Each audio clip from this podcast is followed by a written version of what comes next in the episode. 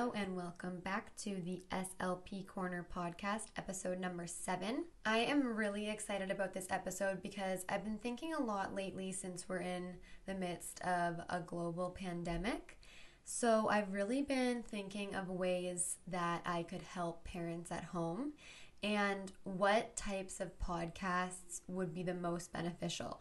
So, I really, I'm really trying to target my Instagram post, my blog post, and my podcast to helping parents be able to implement some of these things at home because a lot of parents are now, they're not only parents, they're not only working in their other jobs, but they're now they're also homeschool teachers, and that's a lot on anybody's plate. So I really just want to serve you as much as possible with the tools that I have and the information that I have. So hopefully this all helps. So, today's topic is on different types of learners.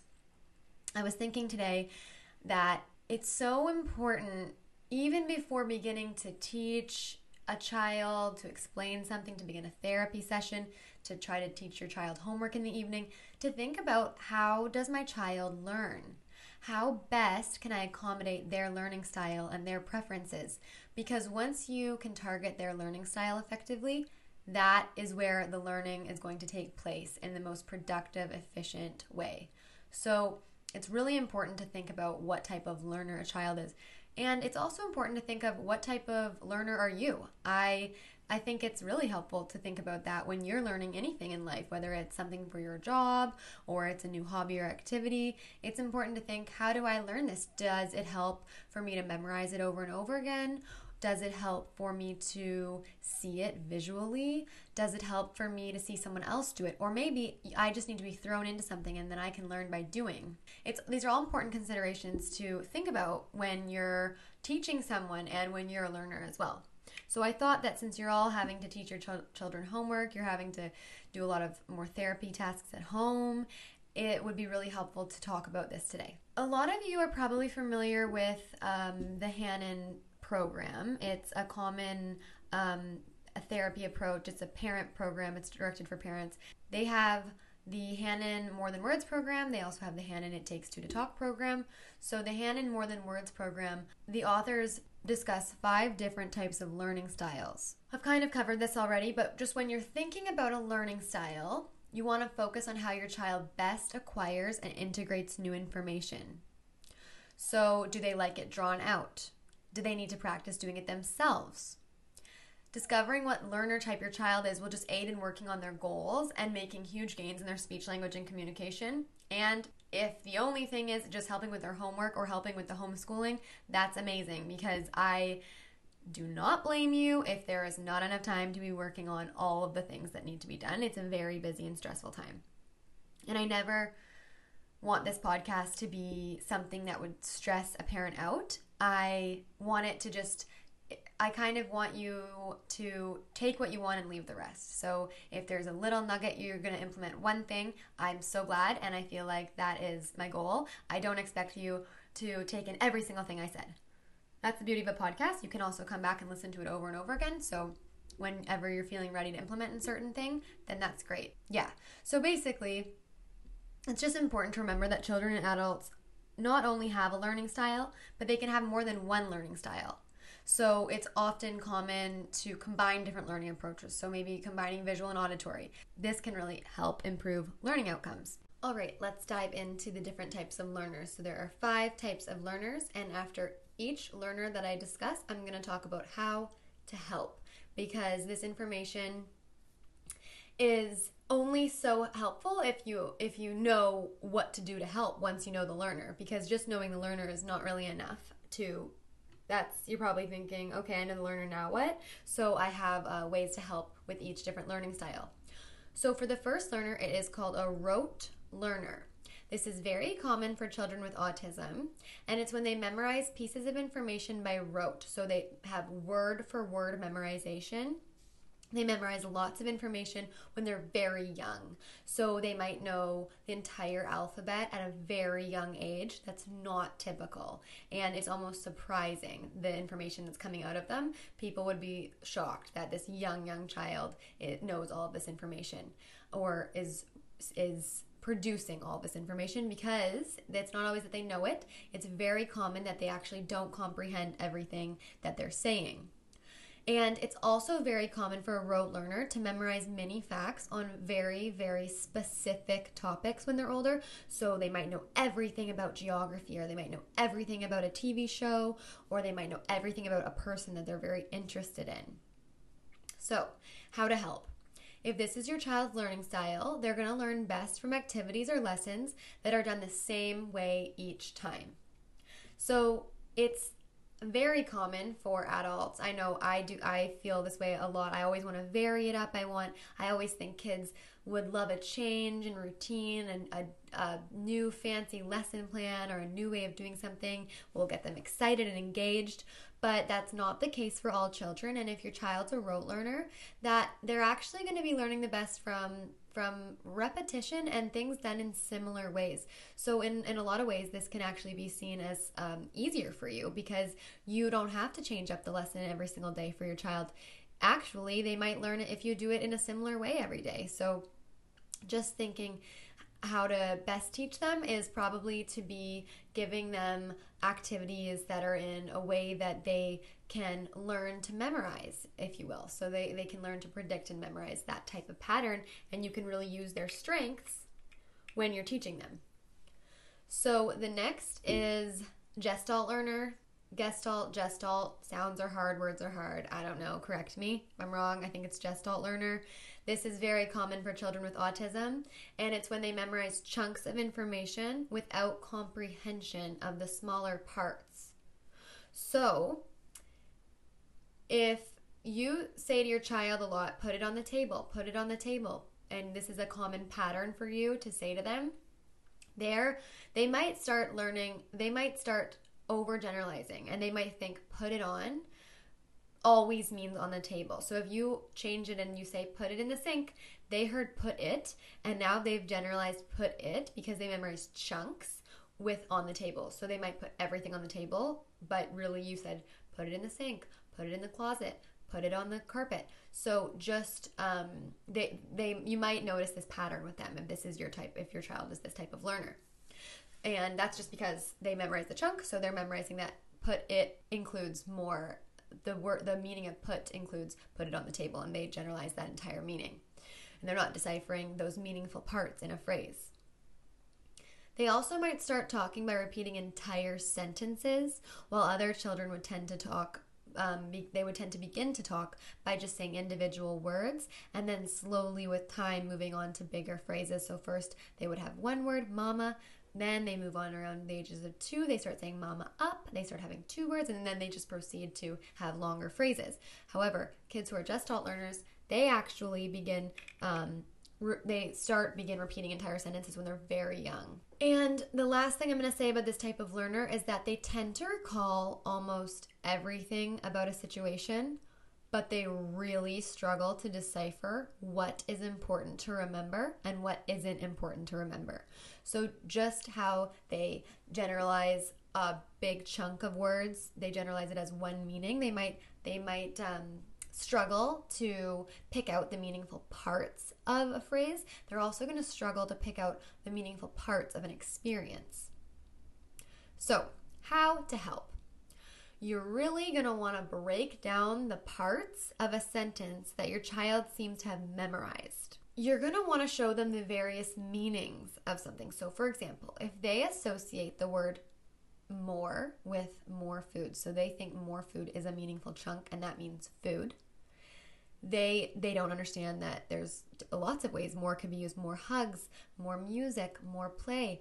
You're going to just want to start exposing um, them to various experiences with the word more and all of the meanings that it can have. So when you're playing, if you you know that they're they want to play more but playtime's over, you could really focus on oh more play you want to play more and start to show them that oh more means there's extended time in this, or more means you can have extra of this. So, just using it with lots of different experiences, especially when they're very motivated, like if they do want more play, or they do want more cookies, or they do want more music or more book reading, really focus and, and use that motivation to build on their knowledge of what more means. So you're want to take that chunk and separate it.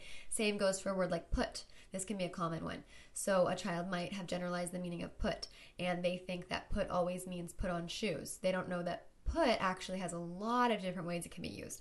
It could mean put in the bath, put in the water, put on the shelf, put on the carpet, put on your hat. So you're going to want to really show them the different ways put could be used and really develop and facilitate that understanding. Okay, the next is visual learners. So, visual learners, this is very, very common with, I think, all people. I mean, it's very common for people to learn by seeing, but this is also very, very common for children with language language challenges. This is because it's it's um if you're having a hard time understanding what someone is saying, then what will help you to understand is to see what they're doing. Or if you're having language is very closely intertwined with literacy and reading. So if you're having a really hard time reading something, then it's really going to help you to see. So children who are visual learners, they're going to prefer- preferentially enjoy looking at books, pictures, TVs, movies, anything with lots of visuals. They're really going to be um, steered towards, and they're very, and very interested in that. They're also going to learn a lot better by seeing rather than strictly hearing. So if you notice that when they have a visual in front of them and you're explaining it, and they have that aha moment, and you, you might think, okay, I think that visuals really help them. They might be a visual learner. How to help. When you're discussing novel topics, try to present new information with an image or a picture because this is really going to aid in their understanding. So I always like to tell parents, I know you might see that SLPs or teachers have lots of these fancy laminated pictures. Do not worry about that. We have those resources because this is our job to have those types of resources prepared. But as a parent, you know what you need your phone and a notebook and a pen, or one or the other. I think if you had to choose, choose a phone, and luckily, a lot of you already have that on you. So that's perfect. My favorite example of this is when I went to I went on a little social outing with a child I was working with last last uh, last fall. And we went to the grocery store and he had his little kiddo with autism and I we wanted to practice him going to the grocery store so he could go to the grocery store with his mom and he could really learn about how to appropriately go to the grocery store, what's expected of you at the grocery store, what is unexpected of you to be to do at the grocery store, and just all of the different factors that go into someone going to a grocery store.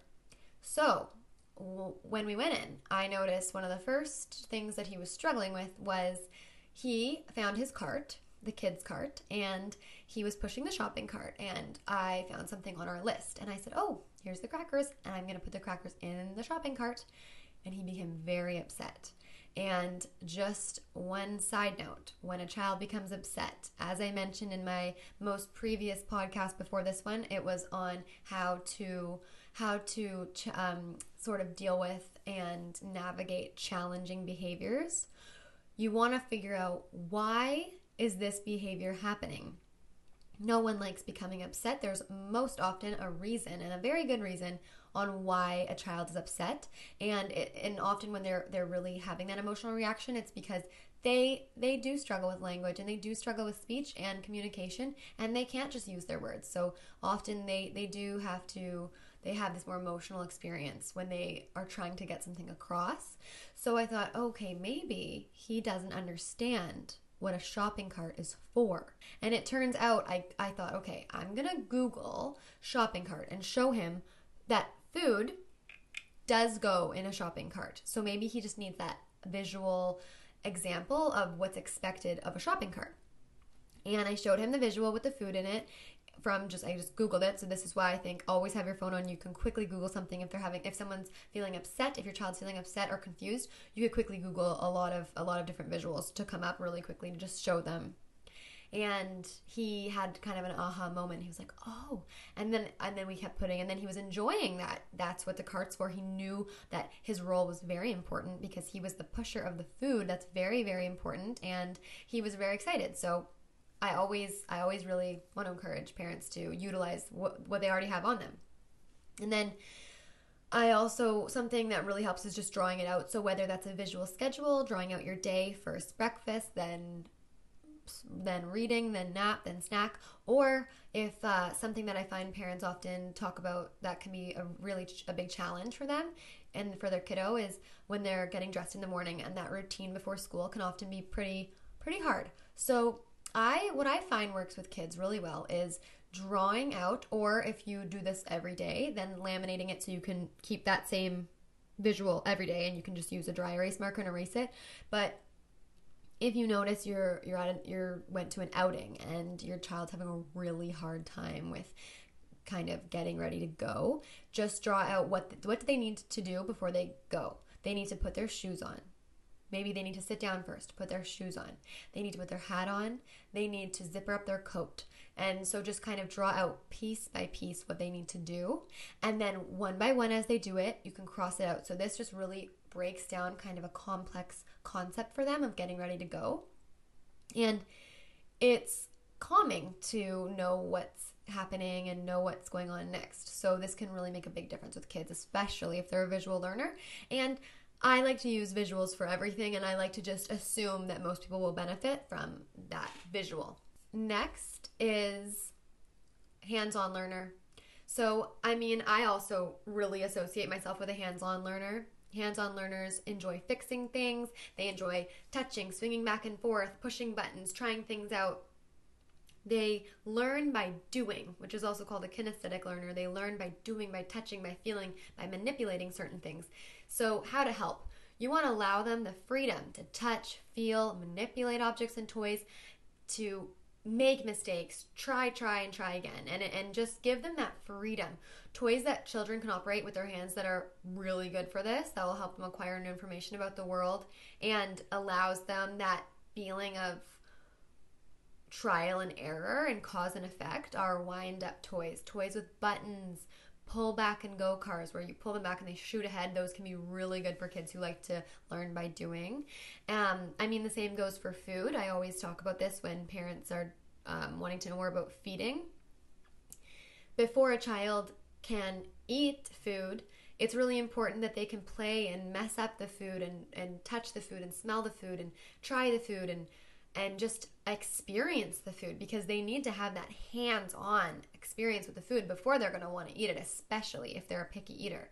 So it's really important to give your child that freedom to play with the food and and really just see what it's all about. So this is one other reason now i'm going on a little side note about food but i i don't really like and i've heard a lot of slps say they do not recommend the food pouches that you can't see the food you can't smell the food and you can't it's those plastic pouches where you uh, the child kind of squeezes on it and it pushes into their mouth. These are obviously very helpful when you're on the go or something like that but you don't want to use them a lot because it takes out so many of the sensations that are associated with food like smelling feeling seeing touching. It, it removes most of your senses. It's almost like sensory deprivation eating. So all this to say, hands on learning in all areas of life is very helpful for kids who who seem to really really learn the best by by by trying things out themselves, which is a lot of kids. So overall, I would just say when you're presenting new information to your child, just allow them to physically try it out, allow them to put their shoes on, allow them to try to brush their teeth, allow them to put their seatbelt on. Just they're not going to get it right away and that's okay. Just small small wins, you know? Like they're they're trying new things, they're having new experiences and by trying and failing they're learning so much. Okay, my last learner type that I'm going to discuss is the fifth type of learner and it's an auditory learner. So an auditory learner is learning best by hearing. This is pretty unusual for children with autism or language difficulties to have as their primary learning style. That being said, I always really want to urge that you you always have your you always have that auditory aspect with everything. So if it's a visual if it's learning by doing whatever it is you want to also be pairing that with that auditory component. So don't remove that auditory component oh, just because you think your child is more of a visual learner. It's very good to pair it so they're associating the meaning with the language so, so a child who might be more of a their primary learner type might be auditory is when they're enjoying they just enjoy talking and they enjoy listening to others talk. So they really seem to enjoy that and they can listen for a long time and they, and they seem to like it. So, how to help these types of children? I need to take my own advice because you really don't want to speak too fast and I I struggle with this as you can probably tell and I'm working on it. I'm sorry mom. She's always commenting on how quickly I speak. I tend to speak quickly when I get very excited and passionate about something and if you haven't noticed, I'm very passionate about speech language pathology. So when you're trying to help a child who's more of an auditory learner, you really want to have a clear, concise speech. Um, you want to have clear, concise speech, and you want to speak at a rate that is not very fast. But that being said, as I mentioned, you want to pair it with other pieces of information like visual and hands on learning. So, those are all my types of learners. A quick review we had rote learners, we had gestalt learners, visual learners, hands on learners, and auditory learners. So I really, really hope that you found this helpful, that you learned something new, and you have a takeaway. Like I said before, I I just want you to take what you want and leave the rest. If you if you leave this podcast with having one new piece of information, then I feel that my goal has been achieved and all I want to do is just give you some more tools that you can use in your everyday life to just help things help things run smoothly, especially during this really stressful time. If you looked into these learner types, I'd love to hear about it. You can email me, shannon at slpcorner.com, or you can comment on my Instagram or DM me at slpcorner. I would love to hear from you. I love hearing stories from parents. It honestly just brightens up my day. So, that being said, I will see you next Monday. And if you could rate and review this podcast, that would make me really happy. So I will see you next Monday. Bye.